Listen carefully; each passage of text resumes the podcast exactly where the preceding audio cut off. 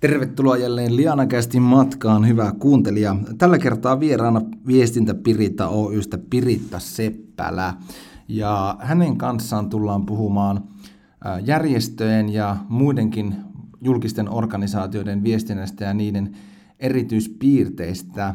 Sen lisäksi pureudutaan aika paljon nimenomaan someviestintään ja somestrategioihin, mitä järjestöllä on ja niiden sometekemisen erityispiirteisiin. Puhutaan myös järjestöviestinnän mittaamisesta ja niistä tulevaisuuden haasteista, joten tästä alkaa Liana Cast. Liana Cast.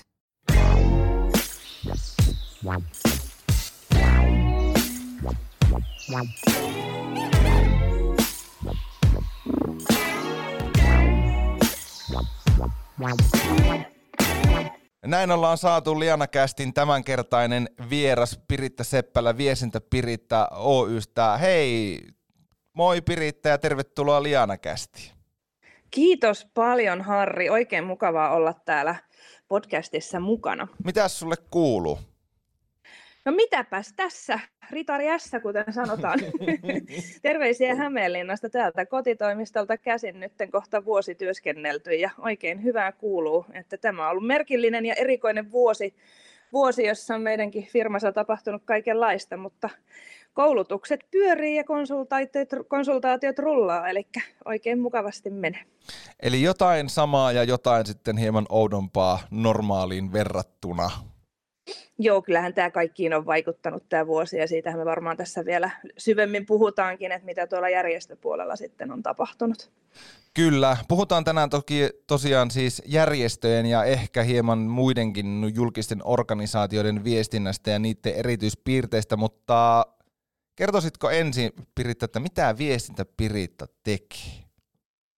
Viestintä Piritta on siis viestinnän asiantuntijatoimista, jossa minä ja mun seitsemän hengen tiimi autetaan organisaatioita viestimään paremmin, jos tämän näin tiivistetysti voisi sanoa.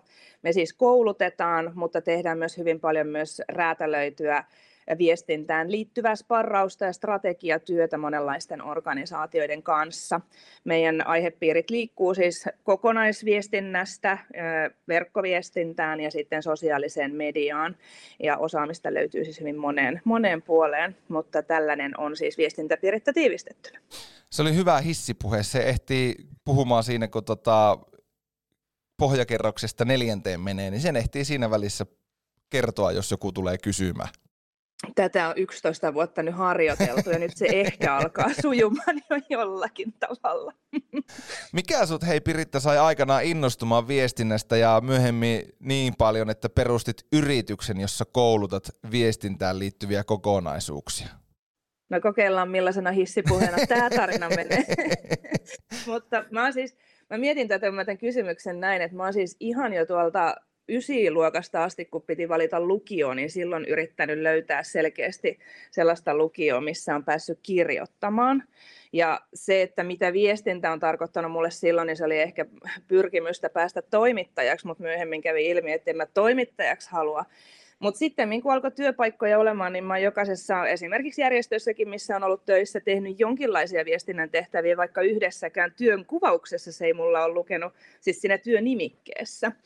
Mutta tota, mm, se, miten viestintäpiirittaa kohti mä päädyin, niin äh, 2009 suoritin äh, medianomi ylempi AMK-tutkinnon, ja silloin meillä oli siellä opinnoissa yksi päivä käsitteli sosiaalista mediaa. Ja mä innostuin silloin sosiaalisesta mediasta sitten liittyen silloiseen työhöni, joka oli koulutussuunnittelija organisaatiossa, joka teki sitten järjestöille koulutuspaketteja. Ja mä sain lähteä siellä toteuttamaan sosiaalisen median koulutuskokonaisuuksia. Ja sitä kautta sitten, kun jonkin verran tällaisena aktiivisena ihmisenä kaikissa maailman työryhmissä olin läsnä, niin se sana lähti siitä kiirimään ja ja kyselyitä alkoi tulla kouluttamaan myös muihin järjestöihin kuin, kuin sit asiakasjärjestöihin siellä sen työpaikan suhteen. Ja tätä kautta sitten Tähän liittyy siis myös tähän yrityksen perustamiseen siis sellainen lyhyt tarina, että olin Intiassa matkalla, katkasin siellä jalkani hypättyäni Gangesiin, jäin sairaslomalle,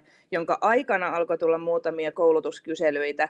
Ja siinä sitten pohdin, että no mitenkäs tämän asian kanssa tekee, ja se oli aika nopea päätös, että pistänpä toiminimen pystyyn ja mietin hetken, että mikä sen nimeksi tulee, ja siitä tuli sitten viestintä Piritta ja näin 11 vuotta myöhemmin, niin tässä sitä mennään ja porskutetaan hieman sattuman kautta, mutta tavallaan osaaminen oli olemassa yllättäen, jota en itsekään silloin tiennyt, ja siitä sitten ajauduttiin siihen, että kysyntä alkoi kasvamaan, ja sitä kysyntää on yhä riittänyt, ja koko ajan me yritetään kehittää meidän toimintoja ja palveluita siihen suuntaan, mitä asiakkaatkin sitten haluaa. Mutta eikö se usein niin ole, mitä tässäkin Lianekästi ja yli 20 jaksoa tehnyt ja yrittäjien kanssa jutellut, niin sattuma hyvin usein on se sitten lopulta liikkeelle paneva voima. Joo, varmasti näin, ainakin omalla kohdalla, koska en koskaan ollut ajatellut, että musta tulisi yrittäjä. Eli tavallaan se, se yrittäjäksi heittäytyminen oli sattumaa, mutta se viestintä, viestinnän palo – on kulkenut siellä matkassa ihan sieltä alusta saakka. Puhutaan hei yhden kysymyksen verran ainakin koronasta ja puhutaan tänään tosiaan aika paljon tuosta nimenomaan someesta tuolla järjestökentällä, mutta äh, Kyrödistillerin brand commercial director Sanna Duuli oli meillä muutama jakso sitten vieraana ja hän, hänelle, hänelle hänelle esitin kysymyksen, että esitäpä Piritalle kysymys ja näin nyt sitten tämmöisen metatason kautta, niin esitän kysymyksen, jonka Sanna esitti sinulle. No niin, voiko enää sekavammin juontaa tuohon tilanteeseen, mutta mennään nyt tällä. Ja tota, kysymys liittyy siihen, että mitä tämä korona-aika on tavallaan nostanut esiin kautta opettanut, mitä tulee niin kuin järjestöviestintään ja vaikka tapaan tehdä. Mitä siellä on niin kuin noussut asioita nyt erityisesti esille tämän pandemiatilanteen kautta?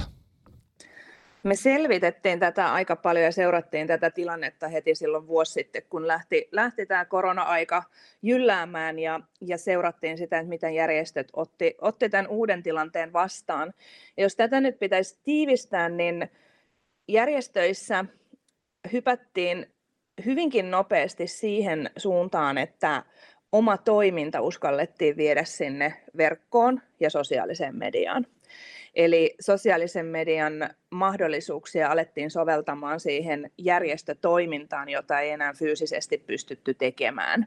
Tämä oli siis se viime kevään lähtötilanne, missä oltiin. Eli kun kaikki suljettiin, toiminta lopetettiin, edelleen oli kuitenkin ihmiset, jotka tarvisivat sitä toimintaa ja järjestöt, jotka sitä halusivat tarjota, niin järjestöissä oltiin hyvin monipuolisesti ottamassa haltuun erilaisia sovelluksia, erilaisia somekanavia ja palveluita ja niiden käyttömahdollisuuksia sen oman toiminnan jalostamiseen siihen, että sitä pystyttiin edelleen tekemään. Tämä oli ehkä se, niin kuin se ensimmäinen. Ja sitten toinen puoli on tavallaan se, että sitten kun tämä maailma on jatkanut kulkuaan tässä korona-aaltoilussa, niin viime syksyn aikana alettiin taas lisäämään kuitenkin, sit pystyttiin tekemään myös sitä fyysistä toimintaa, mutta siinä ohella on selkeytynyt tosi monelle se, että digitaaliset mahdollisuudet, verkon työkalut ja sosiaalisen median työkalut tulee jäämään osaksi myös sitä järjestön toimintaa. Ei niinkään, että niitä käytettäisiin pelkkään viestintään, vaan se verkossa tapahtuva toiminta järjestöissä jatkuu edelleen sekä sisäisen, sisäisesti että sitten ulospäin tehtynä ja vastaavasti sitten se fyysinen toiminta kulkee siinä rinnalla. Eli toi on mielenkiintoista kyllä nähdä, että mihin tämä sitten niin muotoutuu ja mitkä, mitkä ne tavallaan suuntaviivat on sitten, kun maailma jossakin vaiheessa taas hieman normalisoituu enemmän ja kriisi unohtuu ja, ja näin, että mielenkiintoista nähdä sitten, että mitä tosiaan jää, jää käyttöön. Mä uskon ainakin, että, että tota, Monissa järjestöissä tiedetään jo nyt se, että mitkä toiminnot on toiminut, eli on kokeiltu erilaisia tapoja tehdä sitä järjestötoimintaa esimerkiksi somen työkalujen kautta. Live-videot vaikkapa Facebookissa yleistyi viime keväänä huomattavasti. Mä viime keväänä jo juttelin esimerkiksi Marttojen ää, tota, vastuuhenkilön kanssa siitä, joka oli heillä polkassu oman työryhmän kanssa liikkeelle ää, esimerkiksi kokkikursseja live-videoiden kautta, kun niitä ei voitu enää tehdä muuten siinä hetkessä. Niin he olivat jo toukokuuhun mennessä selvittänyt ja seurannut sitä, että, toimi, sitä, että toimiiko se vai ei, ja todennut, että tällä hetkellä se ainakin toimii, joten sitä kautta ikään kuin sen onnistumisen seurannan kautta monet järjestöt pystyy toteamaan, että minkälaiset uudet verkossa tapahtuvat toiminnallisuudet kannattaa ja toimii, ja miten niitä sitten kannattaisi jatkossakin hyödyntää. Ja tätä on syksyllä ollut nähtävissä monen muunkin järjestön kohdalla. Eli sitä, että, että on todettu, että esimerkiksi somessa ja verkossa tapahtuva toiminta on saavuttanut vaikka semmoisia ihmisiä, jotka siihen live-toimintaan ei tulisi mukaan. Mutta sitten kun he on ollut ensin siellä verkossa hyvin matalan kynnyksen kautta mukana toiminnassa, niin sen jälkeen kun fyysiset toiminnot on otettu taas käyttöön, niin he onkin uskaltanut tulla myös siihen fyysiseen, fyysisiin tapahtumiin paikalle. Puhutaan hei sitten noista sosiaalisen median trendeistä järjestöille vuonna 2021. Mä pohjustan tätä sillä, että mä kävin lukeen, niin sä oot kirjoittanut tuolla teidän ö, yrityksen blogissa että suunnitelmallisuuden merkitys on järjestöille somessa suuri ja että suunnitelmat ja somestrategiat ohjaa sitä tekemistä yhä enemmän ja tänä vuonna 2021 useampi järjestö panostaa strategiseen suunnitteluun siinä sometoiminnan tukena ja opettelee myös tulkitsemaan niitä tuloksia. Tästä ollaan myös puhuttu Liana Kästissä ja meidän webinaareissa aiemmin, niin Miten, minkälaisia erityispiirteitä järjestöjen tulee ottaa huomioon, kun sosiaalisen median strategiaa suunnitellaan ja sitä somestrategiaa luodaan? Oikeastaan ihan samat asiat kuin kaikkien muidenkin. Mm. Se, mitä mä strategiatyössä korostan kaikkien kanssa ja mitä käydään aina läpi, on ikään kuin se, että sosiaalinen media tarjoaa aivan järjettömät määrät mahdollisuuksia on lukuisia kanavia ja niillä kanavilla on lukuisia toimintoja, joita tehdä ja hyödyntää. Vastaavasti organisaatioilla on hyvin monenlaisia tapoja viedä omaa toimintaansa ja tehdä sitä viestintää sosiaalisessa mediassa. Niin näistä kaikista pitäisi pystyä valitsemaan ne semmoiset mahdolliset, mahdollisimman parhaat tavat toimia ja parhaat sisältötyypit hyödyntää ja oikeat kanavat, joita käyttää, ja niillä resursseilla, joita organisaatiossa on itsellä käytettävissä.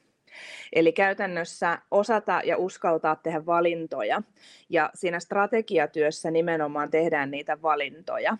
Ja olen huomannut, että tätä kohti monissa järjestöissä ollaan selkeästi menossa, ja se on nähtävissä nimenomaan siinä, että sitä suunnittelua tehdään entistä syvemmin, ja tiedetään, miksi käytetään mitäkin kanavia, ja tiedetään, ketä niiden kanavien kautta halutaan tavoittaa, ja sitten sitä kautta pohditaan, että minkälaisia toiminnallisuuksia me niillä kanavilla käytetään, ja kuinka me esimerkiksi vuorovaikutetaan niiden meidän jäsenten tai muiden kohderyhmien kanssa.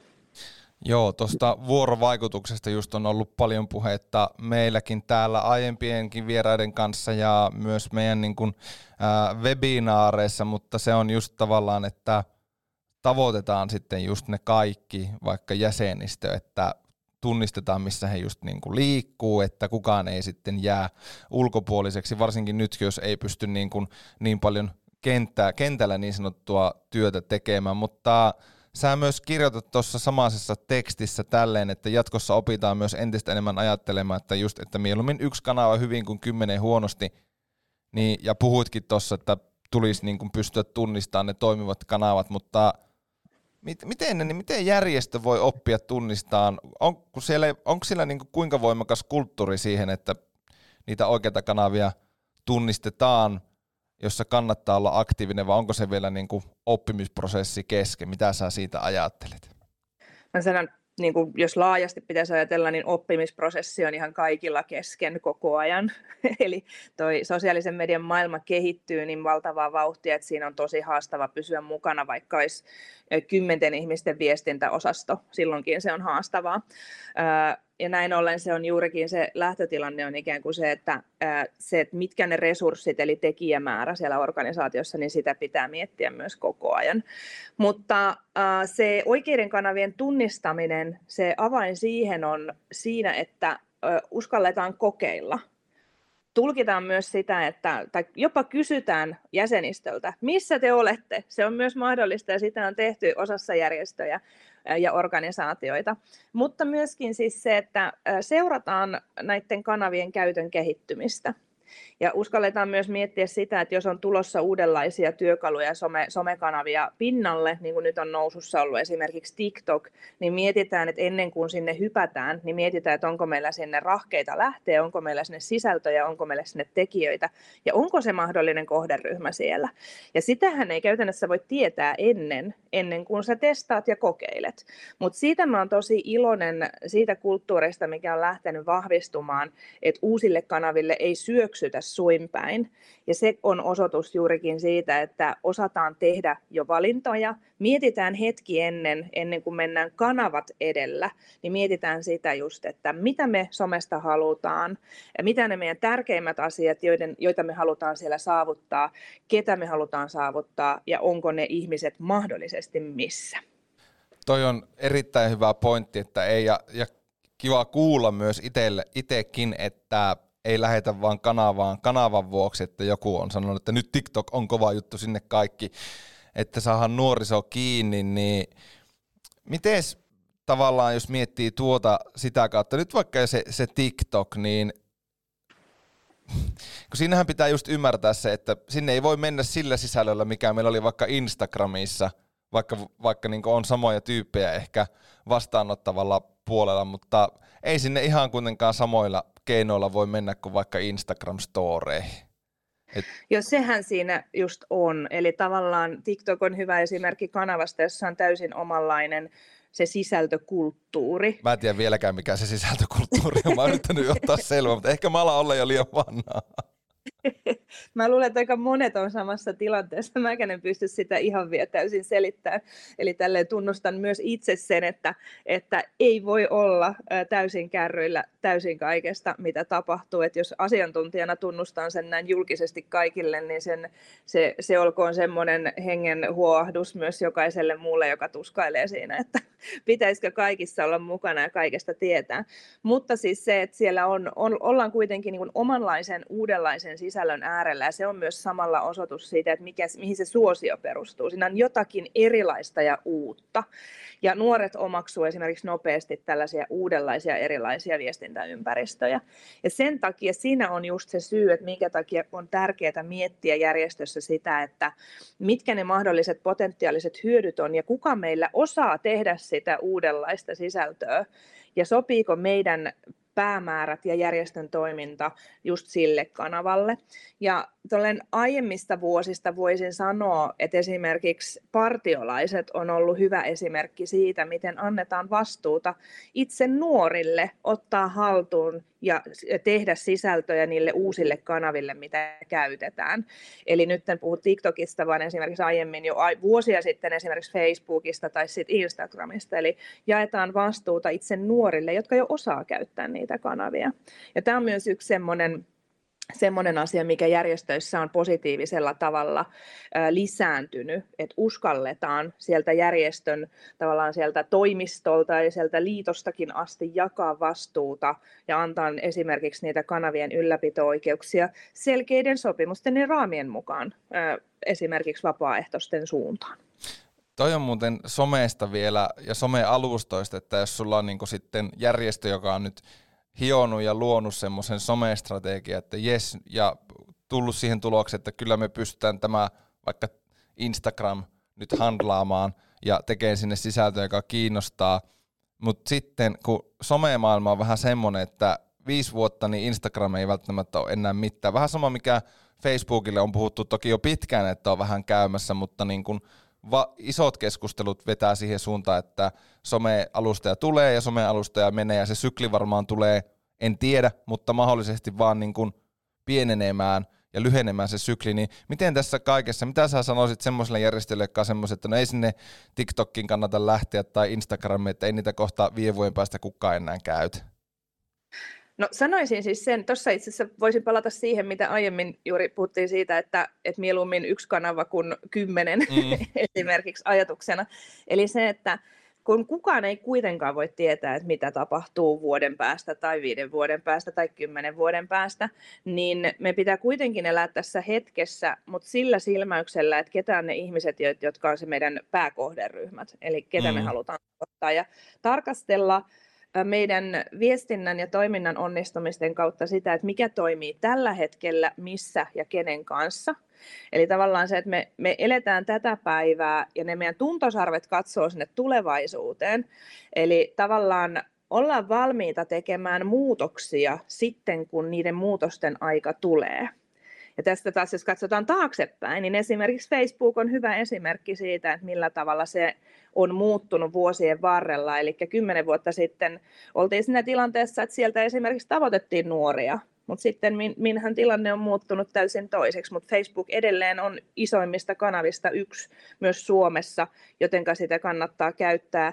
Ja sanoisin, että monen järjestön suurin kohderyhmä niin kun löytyy yhä edelleen Facebookin käyttäjistä. Eli tavallaan se, että se on edelleen olemassa ja kukaan ei tiedä, mitä sitten tulevaisuudessa on. Eli sellainen mukautuminen ja tilanteisiin muokkautuminen on sitä, missä pitäisi pystyä elämään ja koko ajan vähän katsoa tulevaisuuteen, silti suunnitella sitä, että mikä toimii, mi- mitä me halutaan tehdä ja saada aikaan, tarkastella sitä, mikä on onnistunut, mikä ei, ja sitten olla valmiudet muuttaa sitä strategiaa ja suunnitelmaa, jos tilanne niin vaatii tulevaisuudessa. Pakko muuten semmoinen asia tuli tästä meidän keskustelusta nyt mieleen, että kun miettii vaikka isoja liittoja, vaikka ammattiliittoja ja sitten siellä keksitään vähän innovatiivisempia. Minun mielestä on hienoa, että liitotkin lähtee rohkeasti kokeilemaan vähän toisenlaista viestintää. Mutta miten sitten suhtautua siihen, kun oot vaikka julkaissut jonkun videon vaikka Instagramissa tai oot lähtenyt vähän kokeilemaan TikTokia ja sitten tulee Twitter-tuomioistuin, joka lyttää sen sun pitkään harkitun ja mietityn saapumisen sinne TikTokiin ja Twitter, Twitter-tuomioistuin päättää, että tämä oli nyt kaikkia oikein huti ja siitä nousee niin sanottu Twitter-kohu, niin mitä sä, tuleeko tämmöisiä vastaan ja miten järjestöt sitten tavallaan menee yli siitä, että ei lannistuta vaikka se julkinen lynkkaus ihan siis syyttä, mutta sitten joku vaan, joku porukka kokee, että tämä ei ollut nyt hyvä. Twitter-tuomioistuinhan ei ole kovin iso, mutta se on hyvin kova ääninen. Mä sanoisin tässä, että esimerkiksi tämän tyyppisissä tilanteissa, näitähän muutamia esimerkkejä tässä jo muutaman vuoden sisään on ollut, missä esimerkiksi juurikin TikTokista lähtenyt video koetaan jotenkin hirveän nolona. Ja sitten se leviää siellä niin kuin esimerkiksi nuorten keskuudessa TikTokissa ja sitten tulee Twitter-tuomioistuimet ja menee jopa kansainväliselle tasolle saakka, että huh huh, olipa noloa. Sanoisin, että äh, miten se nyt menee se perinteinen, että, että, että kaikki, kaikki julkisuus on hyvää julkisuutta. Eli jos jokin, joku organisaatio pääsee viraalisti leviämään, oli se sitten nolouden tai jonkun muun asian takia, niin kyllähän se organisaation nimi siellä leviää mukana kuitenkin.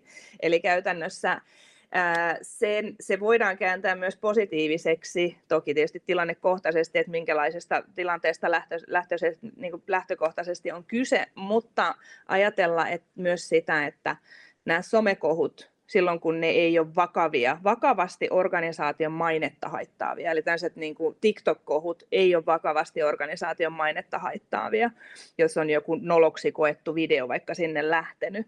Sitten sit ne, niin ne vakavasti koettelevat tilanteet on sellaisia, missä vaikka sitten joku organisaation johtaja on möläyttänyt jotain tai on tehty jotain, mitä niin kuin ei, ei pitäisi konkreettisesti tehdä. Mutta tota, voi ajatella sen, että somekohut menee nopeasti ohi. Niitä ei muista huomenna tai ensi viikolla kauhean moni, koska tilalle on tullut taas jotakin uutta yleisesti siis kannattaa suhtautua siihen somekähinään ja somekohuihin ja Twitter, mikä se oli, minkä se sanoi, Twitter... Tuomioistuin. Twitter-tuomioistuimiin aina sillä silmällä, että tarkastelee kuinka laajasta tilanteesta aidosti on kyse, että kuinka laajat potentiaaliset vahingot siinä on aidosti mahdollista saada ja mistä siinä aidosti on kyse. Eli, eli tota, tämä on niin kuin semmoinen tilanne, mihin täytyy aina suhtautua sillä, että tarkastellaan ensin, että mistä oikeasti on kyse ja kuinka paljon se voi meitä vahingoittaa. Sen mukaan sitten lähdetään toimimaan. Vähän silleen, että valitset taistelusi, että mihin, mihin lähteä sitten niin kuin. Näinkin voi vaikkapa sanoa. se oli... Mutta se haastava, haastava, some, haastava some ja vihapuheen negatiivisuus siellä ylipäätään, se on sitten taas ihan oman, aihe, oman keskustelun aiheet. Siihen ei varmaan kannata sitten tätä kohtaa mennä. Ei mennä siihen, mutta mennään siihen, että kun mietitään järjestöjen sometekemistä, niin mitä erityispiirteitä sieltä on löydettävissä? Miten löydetään se kuuluisa oma tyyli ja tapa viestiä? Onko Piritta Seppälä jotain, mitä järjestöjen just ei kannata somessa lähteä tekemään tyylillisesti? Tulee mieleen vaikka Lianakästissäkin aiemmin vieraana ollut Nilla Hietamäki tuolta verohallinnolta. Hehän on niin kuin onnistuneet tuossa huumorikulmassa, mutta miten ylipäätään hassuttelu, huumori, oma tyyli, tapaa viestiä, niin mitä, mitä ei kannata järjestön lähteä tekemään? On, pystyykö sanomaan jotain ehdottomasti vaikka, jos sulta kysytään, että kannattaako meidän tehdä näin, niin onko, voiko sä sanoa sille, että ei missään nimessä? Mä vastaisin tähän niin, että jokaisen järjestön kannattaa olla somessa ja viesti, viestimällä sellainen, kun se järjestö aidosti muutenkin on. Ja useinhan järjestö on sen näköinen, kun sen jäsenet on. Eli tavallaan ää, tullaan ulos sellaisina kuin me olemme ja tuodaan esille niitä asioita, joita me ajamme ja autetaan ihmisiä niissä asioissa, joissa me heitä haluamme auttaa. Eli tavallaan en sanoisi, että on mitään yksittäistä tai kaksittaistakaan asiaa, jota ei kannata lähteä tekemään, vaan jokainen asia tehdään järjestön lähtökohdista ja sillä kielellä ja sillä tavalla, mikä se järjestö muutenkin on. Huumori sinänsä, jos huumoria miettii, niin sehän on taitolaji. Eli jos, tehdään, jos nyt miettii verohallinnon huumoriinkin pohjaavaa viestintää, niin sehän on äärimmäisen taitavasti tehtyä ja suunniteltua, testattua ja kokeiltua, ja sitä tehdään niin kuin iso, isoilla kapasiteeteilla.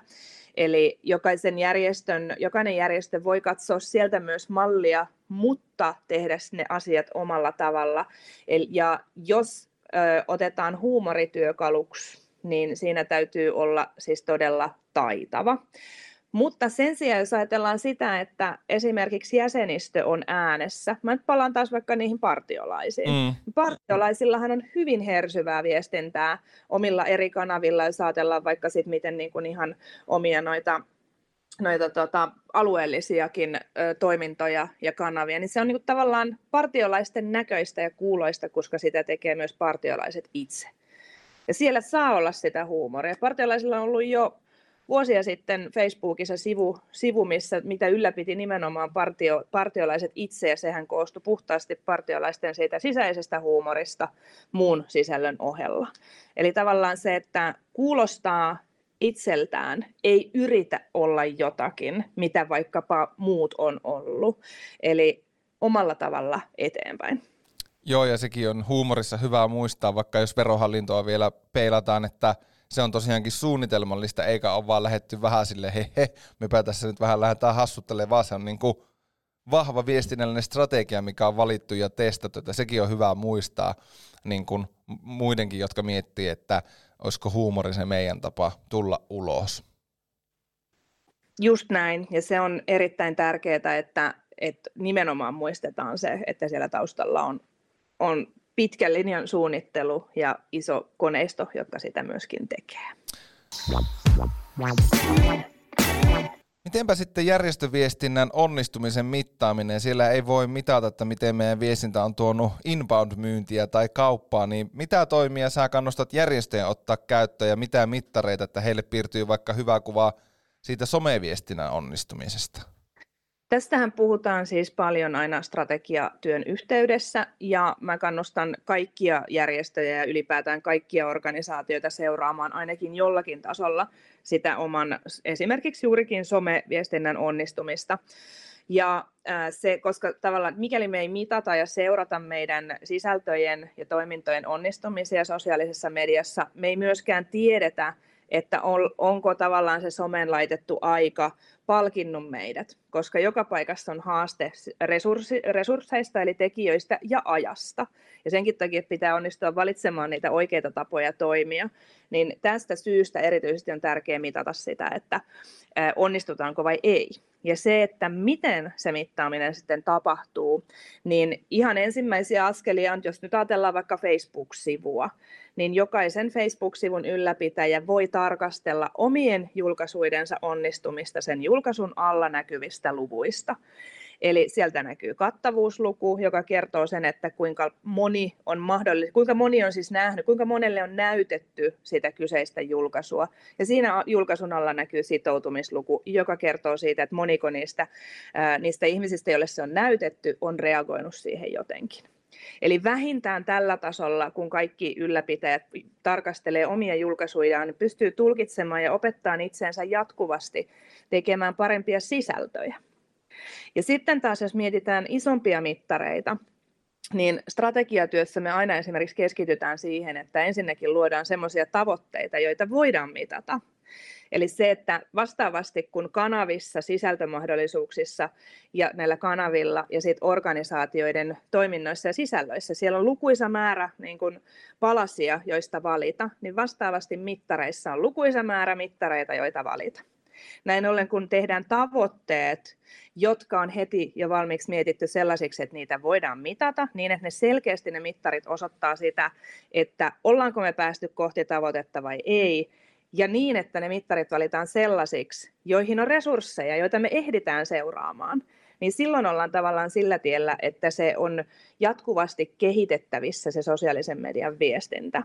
Ja jos miettii näitä mittareita, niin jos nyt vaikka ottaa esimerkiksi tällaisen, että järjestöllä on tavoitteena tehdä jäsenhankintaa esimerkiksi kuluvan vuoden aikana, niin silloinhan se varsinainen mittari on se, että kasvaako se jäsenmäärä vai ei.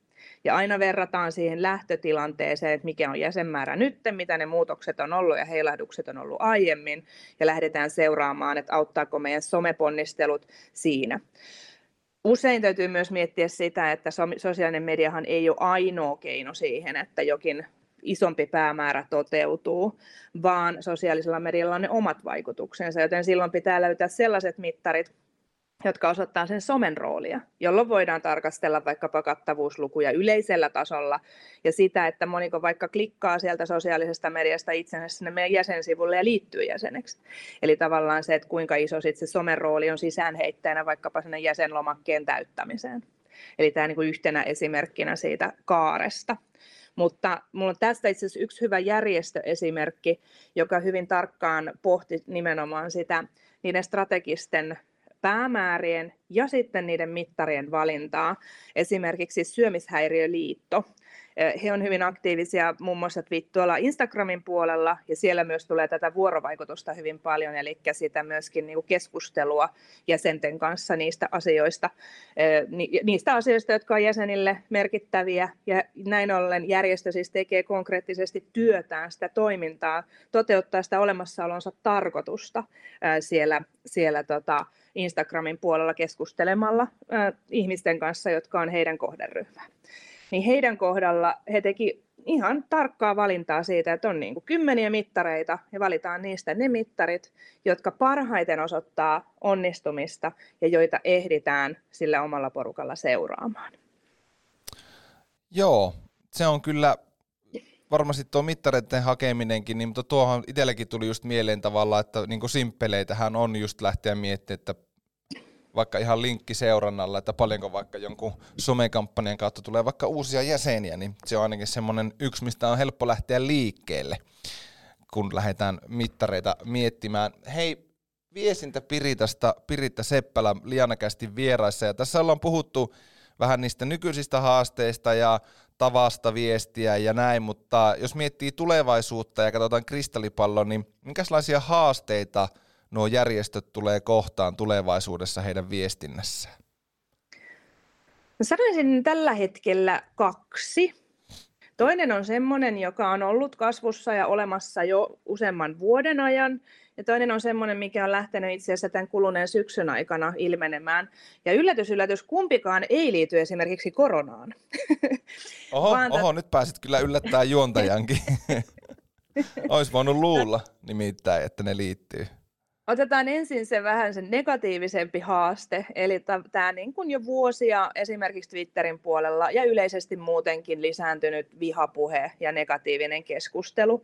Yhä useammat järjestöt ja erityisesti sellaiset järjestöt, jotka toimii semmoisten aiheiden parissa, jotka muutenkin herättää paljon tunteita ja paljon, paljon myös monenlaisia näkökulmia niin sekä järjestöt että järjestöjen ihmiset, jotka on järjestön edustajina viestimässä sosiaalisessa mediassa, kohtaa tällaista haastavaa keskustelua ja häiriköintiä, maalittamista, ja joka on siis ihan masinoitua, masinoitua häiriköintiä siihen oman työn haittaamiseksi. Näin ollen tämä on haaste, johon järjestöissä on selkeästi myös lähdetty valmistautumaan. Sitähän on vuosia jo tehty, eli on, on tavallaan niin kuin huolehdittu siitä, että, että esimerkiksi omat, ö, oma henkilöstö, jotka sitten viestii omilla profiileillaan sosiaalisen median kanavilla, että he osaa toimia oikein, kun tulee tämmöisiä haastavampia tilanteita. Ja myös osa, osataan suhtautua oikein siihen, että silloin kun ollaan ä, tämmöisessä kriittisessä ä, häiriköintiinkin pohjaavassa keskustelutilanteessa, jota siis tietenkään keskusteluksi ei enää oikein voida kutsua, niin pyritään myös siihen, että niiden tilanteiden ei anneta mennä liikaa ihon alle, vaikka ne aina sinne meneekin. Näin ollen on järjestöjä, jotka on, joita mäkin olen auttanut tässä vuosien varrella siinä, että pystytään luomaan semmoiset toimintasäännöt ja toiminnan pelisäännöt ja henkilöstö tukevat toimintamallit ja vapaaehtoisia yhtä lailla tukevat toimintamallit, että siellä jaksetaan viestiä sitä meidän hyvää asiaa siitä huolimatta, että siellä on myös sitä negatiivista puolta. Ja tähän pitäisi nyt tiivistää semmoinen kannustava vinkki, että millä jaksaa viestiä ympäristössä, jossa tulee vaan sitä itseään niskaan, mm. niin se on aina kuitenkin pienempi joukko, jotka sitä, sitä negatiivista nostattaa kuin sitten se joukko, jotka saa, vasta, saa, saa heiltä, näiltä ihmisiltä, jotka sitä hyvää viestiä vie eteenpäin, niin se on aina isompi joukko se, jotka sitten on siellä niin sanotusti hyvän puolella, jos nyt tässä sana verrataan hyvä paha. Mutta positiivinen keskustelu ja negatiivinen keskustelu. Aina enemmän on sen positiivisen puolella kuin sen negatiivisen, mutta se negatiivinen saa vaan aina enemmän huomioon, koska siellä on vallalla tunteet. Mm. Ja toisena nimenomaan niihin tunteisiin halutaan vaikuttaa, ja se on se keino, millä saadaan sitten aikaan sitä heikompaa, äh, tota, heikompaa fiilistä. Eli tämä on tavallaan se yksi haaste, johon kannattaa valmistautua, ja tämä itse asiassa liittyy myös siihen toiseen haasteeseen, minkä nyt sitten seuraavaksi kerron, joka on siis se, että ää, viestinnän vähentäminen, jos se näin voisi sanoa. Esimerkiksi tämä haastava keskustelu ja häiriköinti somessa ja kritiikki ja vihapuhe, eli siis, ja tämä pitää erottaa siis ihan normaalista kriittisestä keskustelusta. Mutta siis tämä on aiheuttanut osittain luonnollisesti sitä, että ei enää jakseta olla itse viemässä sitä meidän järjestön asiaa, koska aina tulee vastaan sitä iskua kasvoille. Eli tavallaan tämä voi osittain vähentää sitä viestintää, jolloin taas vaikuttavuus vähenee ja se järjestön oma ääni ei kuulu enää niin hyvin kuin se on aiemmin kuulunut. Eli tähän pitäisi pyrkiä kuitenkin, että tätä pitäisi pyrkiä kuitenkin edelleen tekemään, ja siinä monet järjestöt on tehnyt töitä, että tuetaan sitä henkilöstöä ja vapaaehtoisia siinä, että sitä jaksetaan tehdä. Mutta se toinen, mikä korostui nyt viime syksyn aikana, ja, ja no, minkä nostan siis haasteeksi, liittyy tähän viestinnän vähentymiseen ää, tietyssä aihepiirissä. Eli saavutettavuuslainsäädäntö ää, koskettaa siis järjestöjä osittain, eli näin ollen se määrittelee ja ohjaa sitä, että miten organisaatioissa olisi hyvä tehdä saavutettavaa viestintää. Mä myös muistutan tässä kohtaa, että saavutettavaa sisältöä on kaikkien suotavaa tehdä, koska sitä ei tehdä lainsäädännön vuoksi, vaan sitä tehdään ihmisten vuoksi. Että ihmiset saisivat sen tiedon, jota järjestö jakaa, kuka tahansa riippumatta siitä, että mitä rajoituksia mahdollisesti vastaanottavassa päässä on.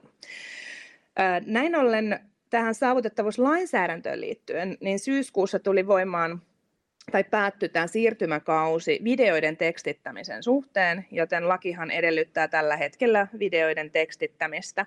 Tähänkään en mennyt yksityiskohtaisesti sen syvemmälle, mutta kun laki tätä edellyttää, niin esimerkiksi meidän viime syksynä tehdyssä järjestödigikartoituksessa niin kävi ilmi vastauksista, että moni järjestö vastasi, että emme tee enää videoita, koska meillä ei ole resursseja niitä tekstittää. Ja tämä on taas sitten haaste, joka pitäisi ratkaista tavalla tai toisella. Ja mä olen keskustellut tästä muun muassa AVin asiantuntijoiden kanssa, eli aluehallintovirasto, joka valvoo sitten saavutettavuuslainsäädännön toteutumista organisaatioissa. Ja heiltä muun muassa se ihan suora viesti, mitä mäkin haluan jakaa nyt tätäkin kautta kaikille. Eli lainsäädäntö ei ole tehty sen takia, että se vähentäisi sitä viestintää, mitä ollaan jo tehty ja mikä on esimerkiksi todettu hyväksi. Videothan toimii muun muassa siis todella hyvin monilla järjestöillä ja muilla organisaatioilla. Lainsäädäntö on tehty siksi, että me saataisiin tehtyä paremmin sellaista sisältöä, joka saavuttaisi kaikki ihmiset riippumatta heidän mahdollisista rajoitteista ja tulkita sitä sisältöä. Tekstittämisen suhteen lainsäädännössä on mahdollisuuksia väliaikaisesti esimerkiksi vedota kohtuuttomaan rasitteeseen ja ilmaista, että juuri tällä hetkellä se ei onnistu, mutta te- tehdä koko ajan töitä sen eteen, että saadaan se tekstittäminen toimimaan. Samaan aikaan sosiaalisen median kanavat on kehittänyt omien kanaviensa tekstittämisominaisuuksia. Ei ole vielä ihan maailman parhaita, mutta ne kehittyy kuitenkin eteenpäin. Joten esimerkiksi tässä yhdessä haasteessa, eli videoiden vähentäminen siksi, että niitä ei voida tekstittää, tai että tehdään video, annetaan sen olla kaksi viikkoa näkyvillä ja poistetaan se, niin tämähän ei ole saavutettavaa viestintää. Eli käytännössä pyritään jatkamaan niiden sisältöjen parissa, joita on tehty, ja löytämään ratkaisu siihen, että miten esimerkiksi sitä tekstittämistä voidaan tehdä. Ja tämä sanoisin tavallaan toisena tämmöisenä tämän hetken haasteena, mikä varmasti on kaikkien, kaikkien tosi monien organisaatioiden pinnalla. Ja itse asiassa joka ikisessä koulutuksessa, missä puhutaan videoista, niin siellä puhutaan tästä samasta aiheesta, huolimatta siitä, koskettiko lainsäädäntö vai ei. Keinoja siis on, joten niin kannattaa, niitä kannattaa selvittää ja viestiä yhä edelleen, vaikka juuri tällä hetkellä se tekstittäminen esimerkiksi ei olisi mahdollista. Tekstittäminen ja sometyökalujen tekstitys, tekstitys, tekstitystyökalut kehittyy tosiaan koko ajan ja vaikka se englannin kielellä toimisikin tosi hyvin, mutta kun me olemme tämmöinen hieman pienempi kielialue, niin aina sitä suomen kielen tukea saa aina vähän kaikkiin tuommoisiin AI-teknologioihin sitten aina odottaa, että ne rupeaa toimimaan, mutta kyllä ne sieltä tulee. Mä uskon myös, ja samalla voisi heittää pallon kaikille sellaisille yrityksille sekä pienille että suurille, joissa tekstitystyötä on tarjolla, että sille on kyllä nyt sitten kysyntää. Tämä oli tämmöinen pieni bisnesvinkki jopa, voisiko sanoa, jos siellä joku miettii, että mitä seuraavaksi, niin tästäpä koppia. Hei Piritta Seppälä, Piritta Oystä. Tähän loppuun vielä, me ollaan puhuttu muun muassa tuosta partiosta, joka on tehnyt hienoa viestintää somessa, mutta haluatko nostaa tähän loppuun vielä jonkun toisen esimerkin järjestösomeen tekemisestä ja perustella vähän, että mikä siinä on ollut hyvä ja mitä siitä muut vois mahdollisesti oppia? No mä tässä on itse asiassa tiputellut jo aika sujuvasti niitä esimerkkejä mm. pitkin matkaa, eli ei lähdetä niitä toistamaan. Mä otan yhden, jota mä en nyt tässä vielä ole kertonut. Se on toki myös nuorisojärjestö, mutta tekee myös töitä muunkin ikäisten kanssa. Mä nostan NMKYn esimerkkinä ja erityisesti nyt Turun NMKYn. Tämä muun muassa siitä syystä, että meidän blogista löytyy viime keväältä haastattelu siitä, miten Turun NMKY vei toimintansa ja viestintänsä sosiaaliseen mediaan viime kevään aikana, kun kaikki fyysinen toiminta loppui.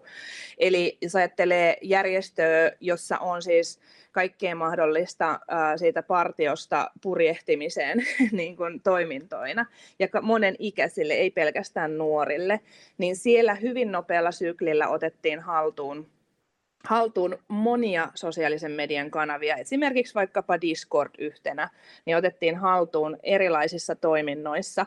Ja tosissaan siinä meidän blokkauksessa on, on tota, Maija Ruokonen, sieltä on kertonut sitä, että miten juurikin eri kanavia käytettiin. Ja siinä on esimerkki myös siis siitä, että uskallettiin kokeilla sellaisia työkaluja ja kanavia, joita tiedettiin nuorten käyttämään, ja lähdettiin käyttämään niitä nopealla syklillä, jotta se toiminta saatiin jatkumaan. Ja tässä myös tulee sit se, tässä esimerkissä se puoli, että syksyllä tosiaan on myös todettu, että, että se etänä tehty toiminta onkin tuonut myös osittain tiettyihin toimintoihin uusia, uusia ihmisiä mukaan siihen fyysiseen kohtaamiseen ja todettu myös se, että tulevaisuus tulee olemaan sekä että tulevaisuutta. Tähän on hyvä päätellä tämänkertaista Liana Kästiä. Kiitos Piritta Seppälä, että tulit meille Liana Kästiin vieraaksi. Kiitos, oli oikein mukava, mukava käydä, käydä täällä vieraana. Voiko sanoa käydä vieraana, kun istun täällä oman kotitoimistossa? se, on, se on nykymaailmassa, voidaan puhua, että on käyty vieraana. Ja tota, ei mitään kuule Piritta Seppälä, kiitos mun puolesta ja kuuntelijoille myös kiitos, että kuuntelitte ja olette kuunnelleet Liana Kästiä. Kiitos kaikille ja toivottavasti saitte ideoita tai ajatuksia siihen oman organisaation tekemiseen. Kyselkää vaikka somessa lisävinkkejä, Sepä. jos jotain mieleen. Mistä muuten, mistä somekanavista voi laittaa viestiä? No Facebook-viestintä Pirittan sivulta voi toki laittaa yksityisviestiä. Twitterissä myöskin voi ihan twiittailla. LinkedInistä löytyy mun oma profiili ja Instagramissahan me myös ollaan. Ja sitten viestintäpiritta.fi on se päälähde, mistä voi sitten laittaa myös ihan suoraviestejä ja pyytää, kysyä, kysyä apua erilaisiin viestinnän, verkkoviestinnän, somen haasteisiin ja mahdollisuuksiin sieltä kuule ihmiset koppia ottamaan. Kiitos Piritta vielä kerran ja palaamme asiaan. Näin tehdään. Moro. Moro.